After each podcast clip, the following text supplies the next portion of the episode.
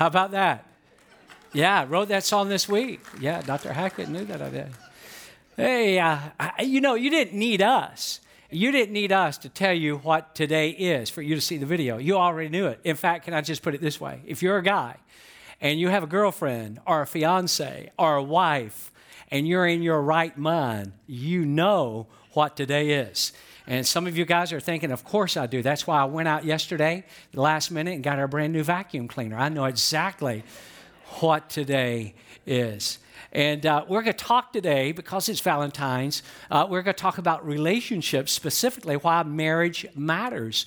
And uh, I'm looking forward to getting into this talk with you. And uh, you know, there's only so much that you can say in 34, 35 minutes. So at the end, I'm just telling you ahead of time, you may want to have your camera ready because I'm going to have the guys put up some resources on the screen that uh, we're recommending for you to for you to check out. Now, before we get into what we're going to talk about today, how many of you know I love stories? How many of you know this? Wave at me if you do.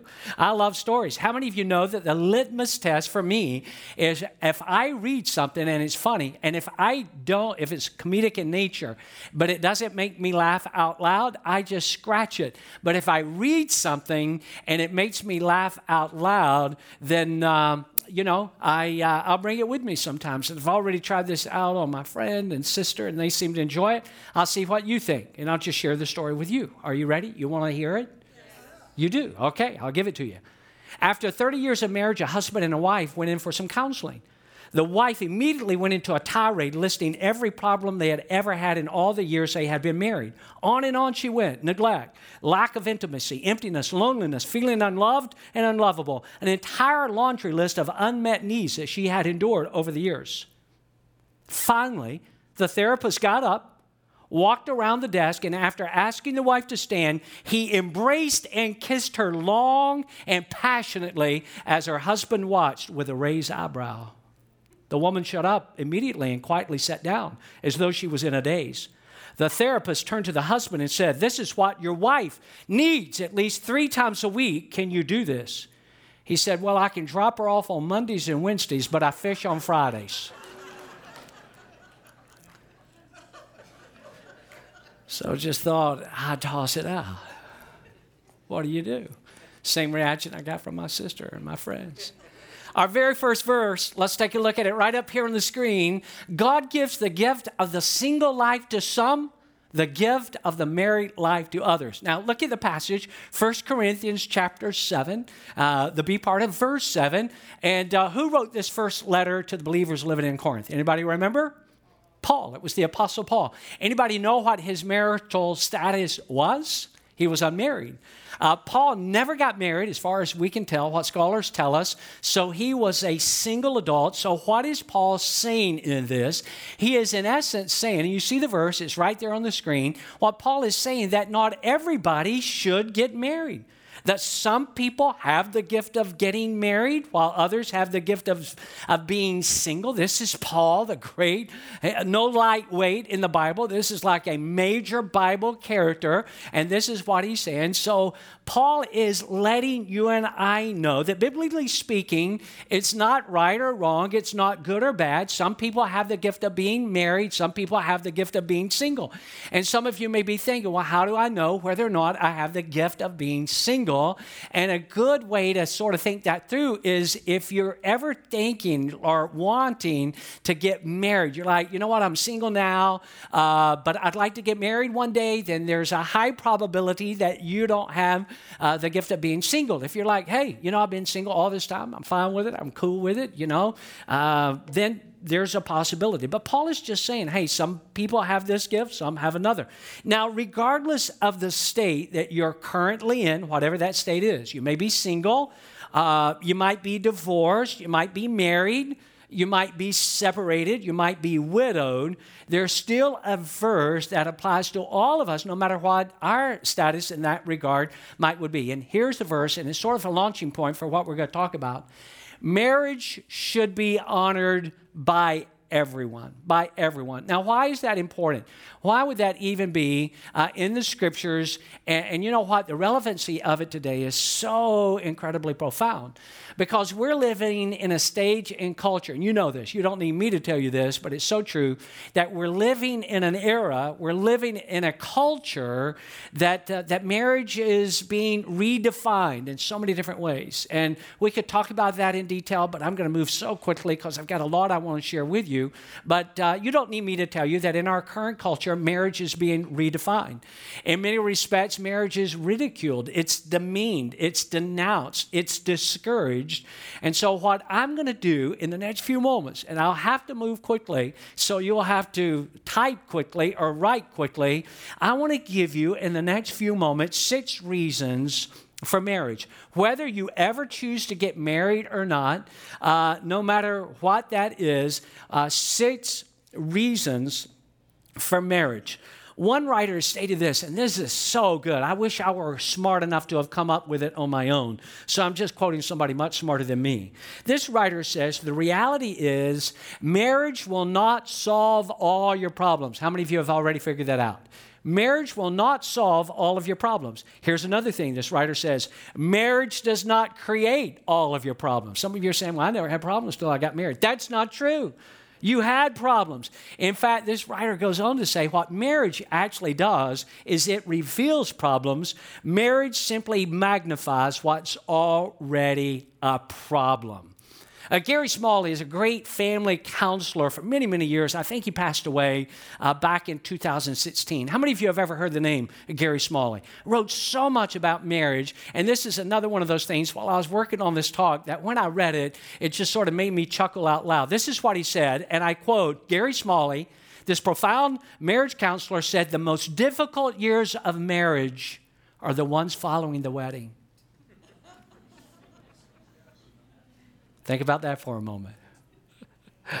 I couldn't leave that alone once I read it. All right, you ready? You ready to go? Six reasons why marriage matters. Number one, I told you I'll move quickly so that men and women might enjoy a committed relationship. And uh, I'll mention a, you know, uh, a couple of times so you're sure to get it, so that men and women might enjoy a committed relationship. Let's go back uh, to one of Paul's letters to the Corinthian believers, and this is what he says As far as the Lord is concerned. Read this phrase with me. Everybody, let's read it together. Men and women need each other. Now, I know that we could throw back all of a sudden to our current culture, referencing today's culture once again, and sort of a, a, thinking that says, you know, and we hear it, we see it, we watch it, people write about it. And it's, it's from one of two perspectives. It's the perspective of some in culture would say, women don't need men. Are you kidding me? We're not dependent upon men. And you can flip that over on the other side. And those who would say, well, why would a man even need a woman? Now, I don't have time to like deeply explore each one of these six things, but this is what I believe. And uh, a lot of writing by a lot of brilliant people bear this out that even if you're not married, even if you're not married, there are healthy benefits to having men and women, healthy relationships of men and women in our lives. And, you know, while I was working on this talk, my mind immediately went back to, to Genesis, the Genesis account when God created Adam. And how many of you know that between God creating uh, Adam uh, and Eve, then Eve, between those two times, what did God also create? God created um, so much more. He, he created all the animals. How many do you? How many of you uh, like the assignment that God gave to Adam? He said to Adam, "Here's what I want you to do. It, it's it, this is how it plays out in my mind. I'm going to parade all of these animals in front of you, and I'll just bring them by one by one. And as I do, I want you to go ahead and, and, you just name them. That's your responsibility. That's your fundamental responsibility as the first human being on the earth. I'm going to bring all these animals. I've created them, but I've not given them names. I'm going to leave that up to you. And so, uh, you know, he just starts naming them one after the other. How many of you believe on the front edge of that that uh, Adam came up probably with some pretty cool names? We don't know the, the order that God brought them before Adam, but he's just like, oh, I think we ought to call that. Wow, that's, uh, and he just uh, and but how many of you know after a while his creative juices probably waned a little bit. And so sometimes when you're looking at an animal and you're like wow that's a strange name for an animal let's just say that at some point adam's creativity was stifled.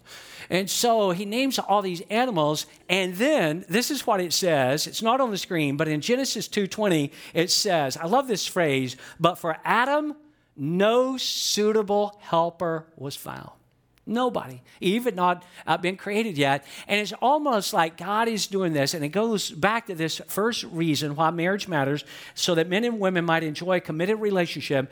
It's like God is saying to Adam, Here's what I want you to do. I want you to realize that you need companionship. You need companionship. Therefore, I am going to create for you Eve. Look at this verse. It's a great verse right up here on the screen. Then the Lord God said, it is not good for the man to be alone. Remember, no suitable helper was found for Adam. Here's what I'll do I'll make a helper who is what? Just right, just right for him. And as a result of that, God created Eve. So, number one, why marriage matters, number one, so that men and women might enjoy a connected relationship. Here's a second reason a second reason marriage is used by God to multiply the human race. Marriage is used by God, if you're typing it out, writing it out. Marriage is used by God to multiply the human race. This is why we're here. It is why I'm standing right here. Why am I able to stand right here and talk with people that I love? And the reason why I'm able to do that is because my mom and my dad met. My mom was living in Atlanta, Georgia. My dad was living in the sprawling metropolitan city of Moultrie, Georgia. For those of you that have ever heard of Moultrie, if you haven't, you're like 92.8% of the population who has no idea where Moultrie, Georgia is. But they met and they got married and they had three kids. They started populating the planet. Now, let me just say this this is a side note. The first one of the three was the best one of the flock. And I'll not walk you through our birth order. And I hope my sister and brother are not watching right now, although I think they watch every week. But, uh, you know, so my parents got together and they had three kids. Now, let me just say this. A lot of you know my story, and I have utter sensitivity. This is always a major thing for me.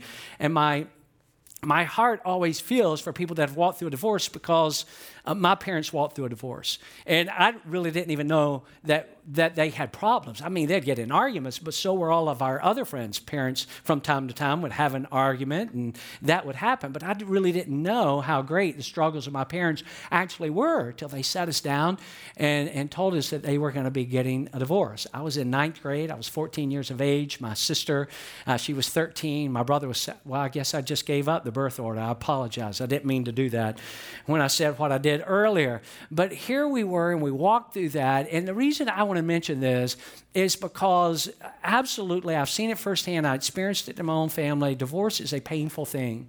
And many of you have walked through that, but I just want you to know, I want you to know that although it's exceedingly painful, it's not the end of the story. God is not in any respect uh, finished with you yet. I know all kind of people who, uh, you know, friends my, in my own family that have walked, and it's, uh, you know, some people can just feel like, well, you know, where do I go from here? I don't, uh, you know, my life really can't have meaning in the future. And, you know, uh, the reality is God is not finished. And, uh, you know, I'm the product of coming out of that. You may have kids and you're like, man, we walked through a divorce and my, my kids have been affected by that. And uh, I want to just say, hey, I'm, I'm a product of that. I came out of that.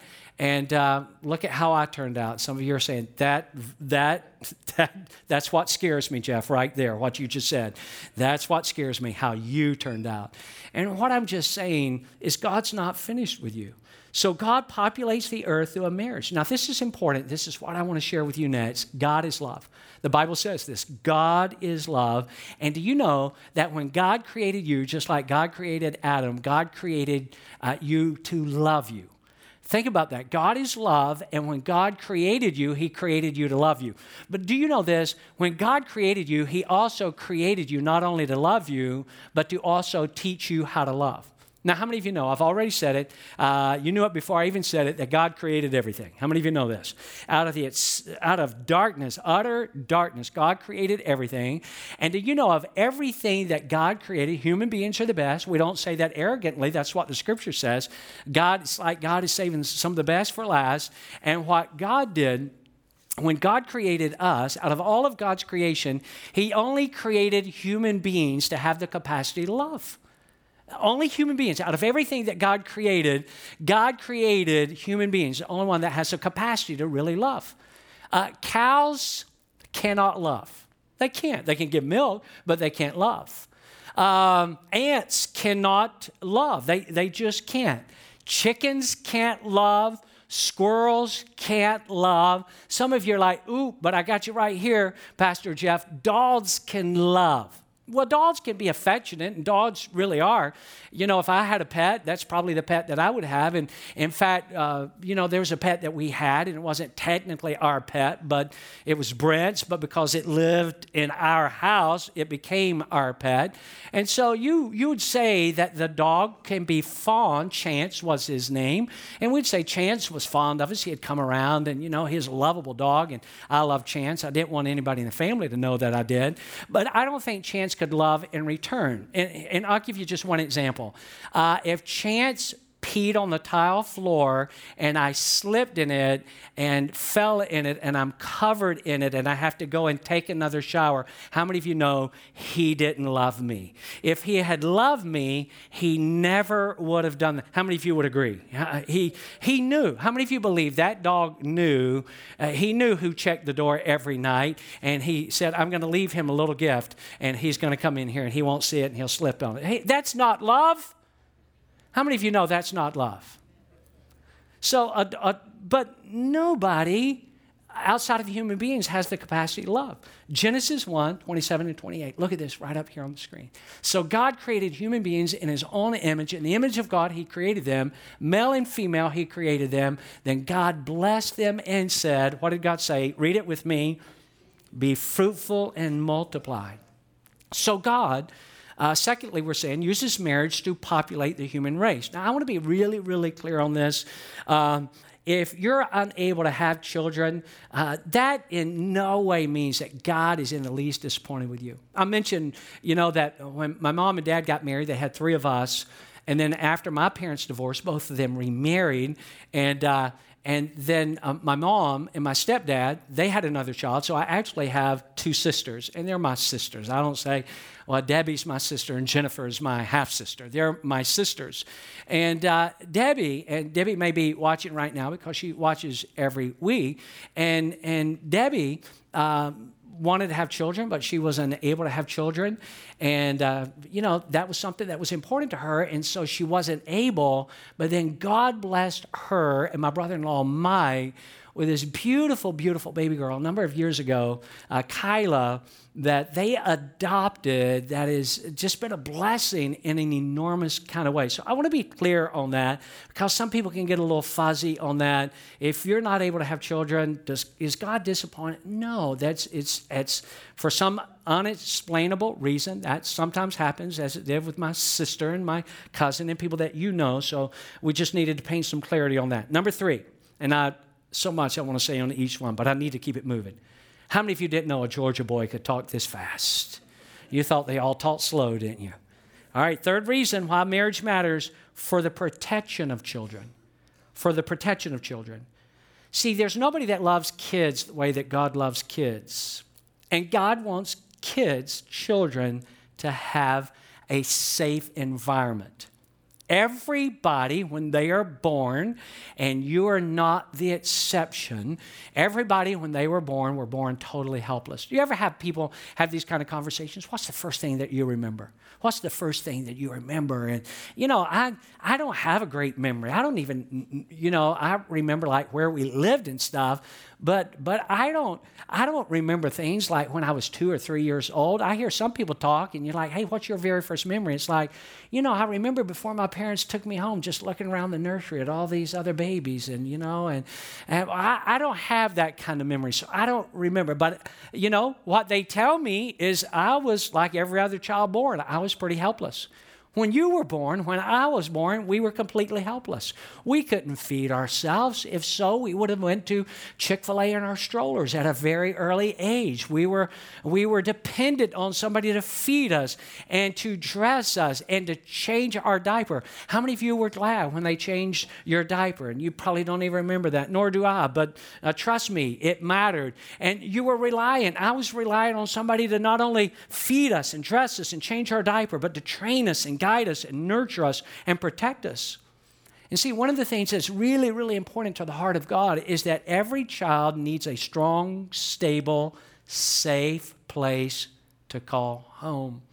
There's so many of you, when I think about Debbie, I think about so many of you that you also have opened your home to kids that did not necessarily, were not necessarily, I should say, born into strong, stable, safe homes.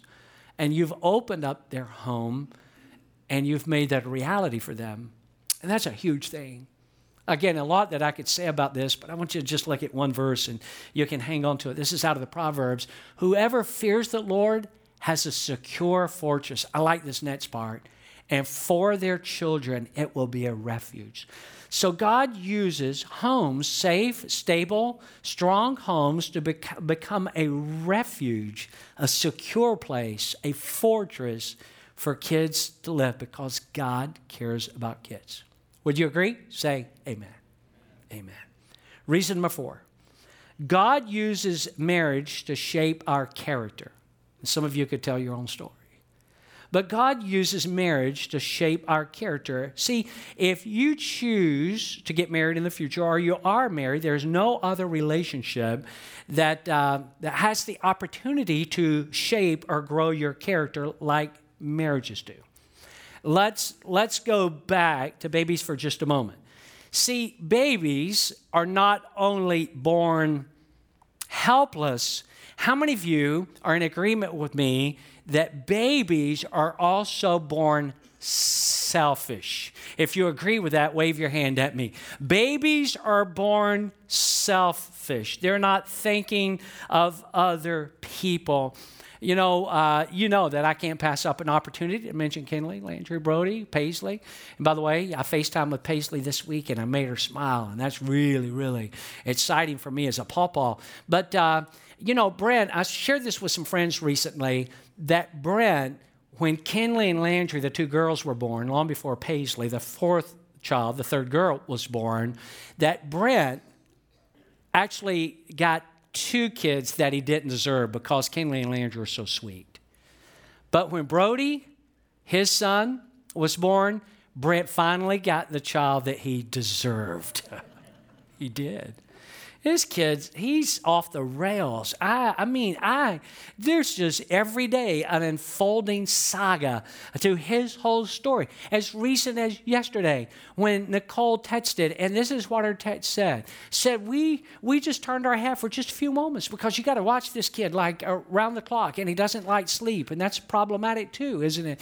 And so she said we we were just away from him for a few seconds. Came back in one of the windows in the house.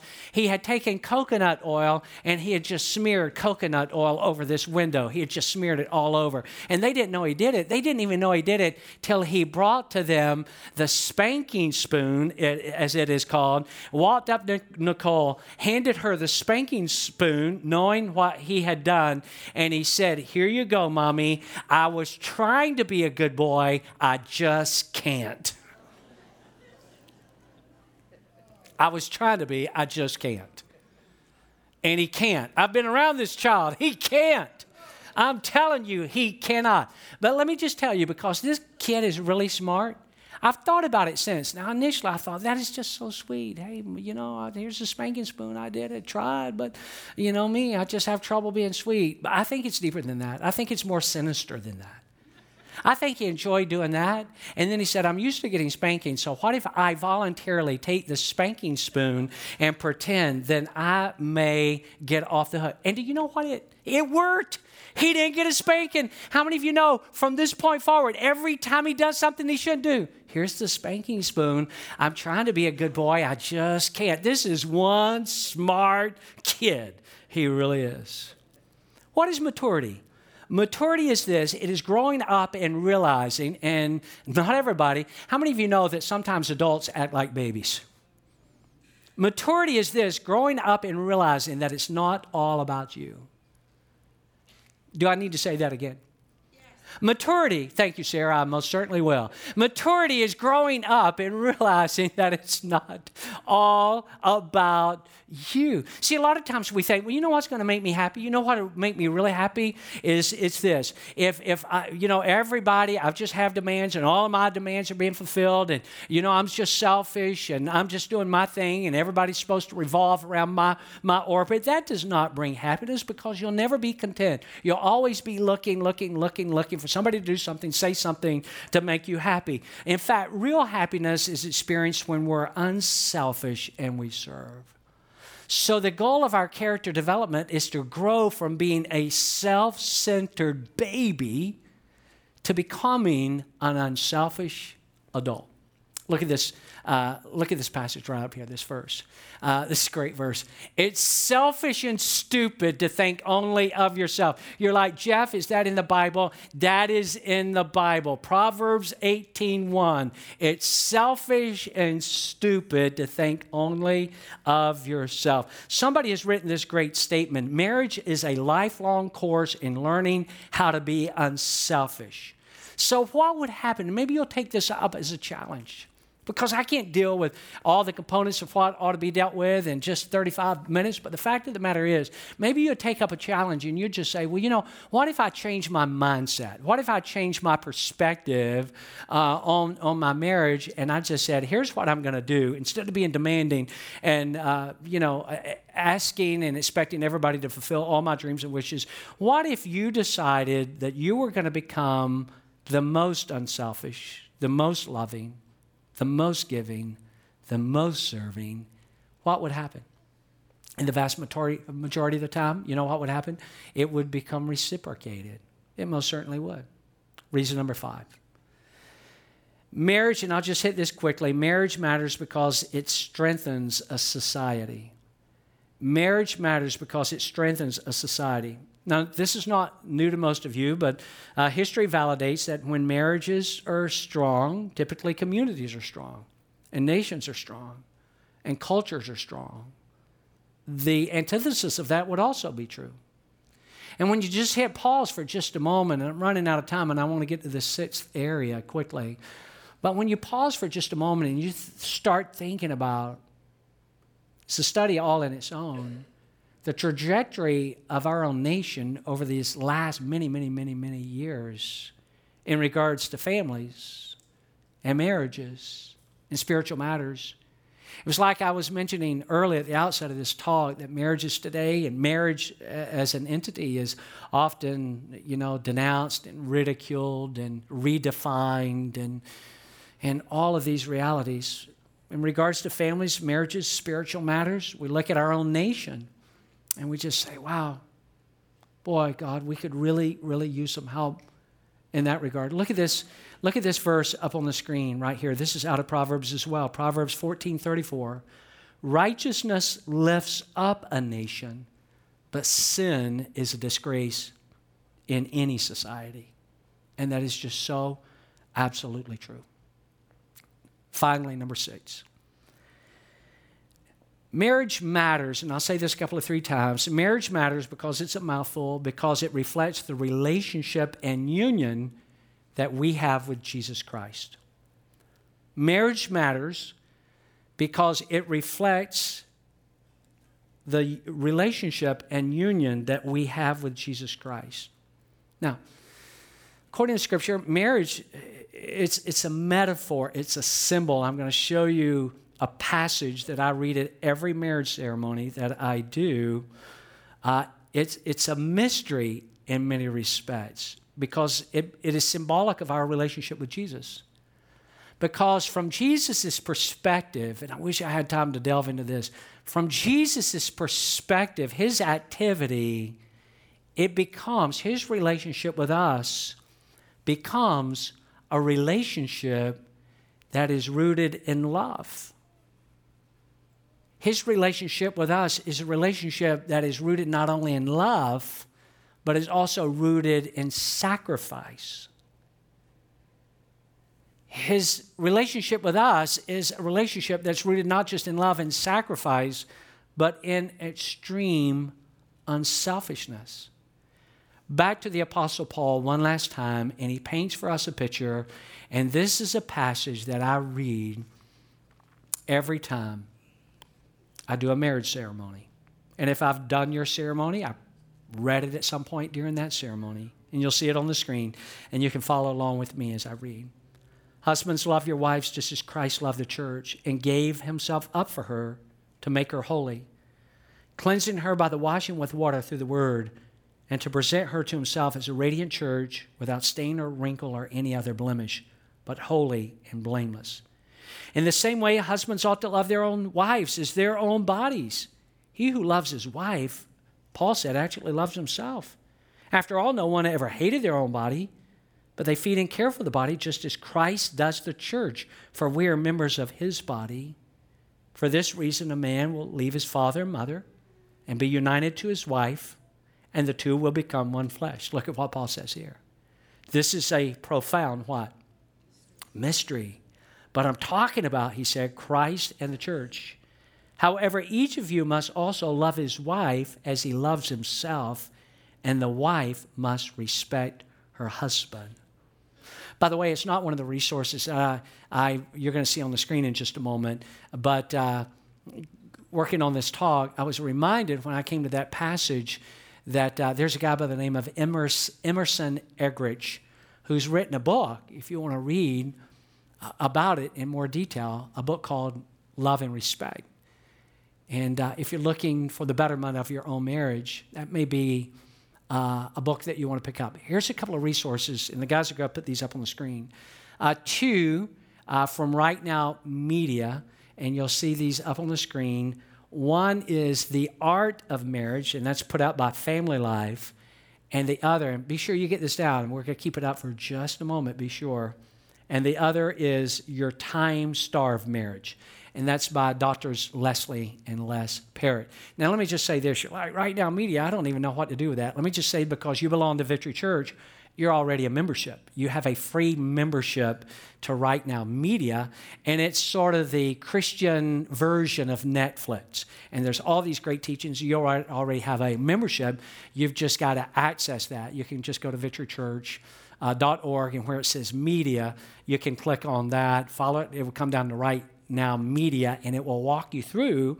And so here's what you could do you could dial in your membership and you could watch these two and a lot others that, that are available to you. So if you're just saying, well, you know what, I just, you know, we're doing okay or we're not doing okay, and we just need to do something that hopefully is going to help us, well, there's a couple of resources on Right Now Media. Then we got in contact with uh, a group of great, great counselors, and we said, if there's one book, if there's one book that um, you know there's all kind of marriage books but if there's one book that we would uh, recommend what would that book be? And you see it up on the screen now. Sacred marriage by gary thomas.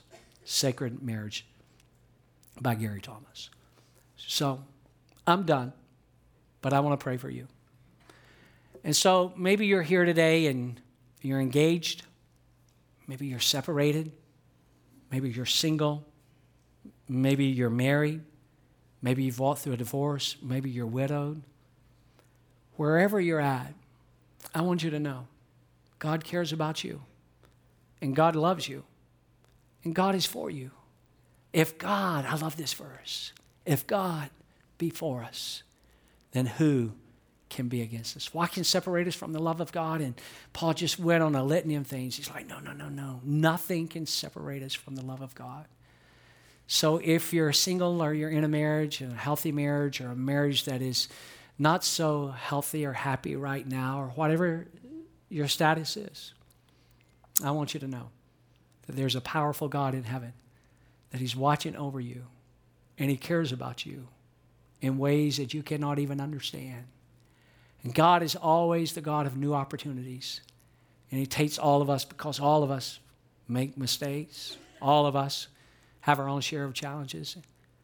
And uh, we just come and we submit ourselves to God. And we just say, God, help us to move from point A to point B to point C. You lead me, you guide me, and we'll follow. Would you stand for a closing prayer, everybody? So, God, we thank you for giving us this time together. And there are single people in this place right now, and people that are watching online, and they're single. And Lord, some of them are just content. They have the gift, like Paul said, the gift of being single. They're, they're content, they're fine. The rest of our life, they're totally cool with being single. Others, God, the prospect of having a future mate is pretty exciting to them. And I pray that you will lead and guide them. And I pray that they wouldn't settle for anything less than what is your best for their lives. God, for those that are going through right now marital separation, and God, I just, you know all the nuances, you know all the challenges. And I just pray, God, for them that you would help them to work powerfully, some way, somehow, be able to get back on track. For those who have come through a divorce, like my mom and dad, although it's been painful, God, I pray that they would see that you are the God of the future. And that, God, we're going to trust you with the future. For those that are married and happily married, God, we thank you for that. Their relationship is healthy and growing. It's not perfect because there's imperfect people. That's a part of the relationship. But God, I just pray that they will continue in the vein that they're in. And their marriage will get better as they love you more and more. They'll love each other more. For marriages that are going through a struggle, it doesn't seem like right now they're happily married, that they would reach out, God, and get some help, the help that they need, through a resource, through a book, through some counseling whatever it is. But God, we thank you that you never leave us, you never forsake us. You are for us and not against us. And for that, we give you praise.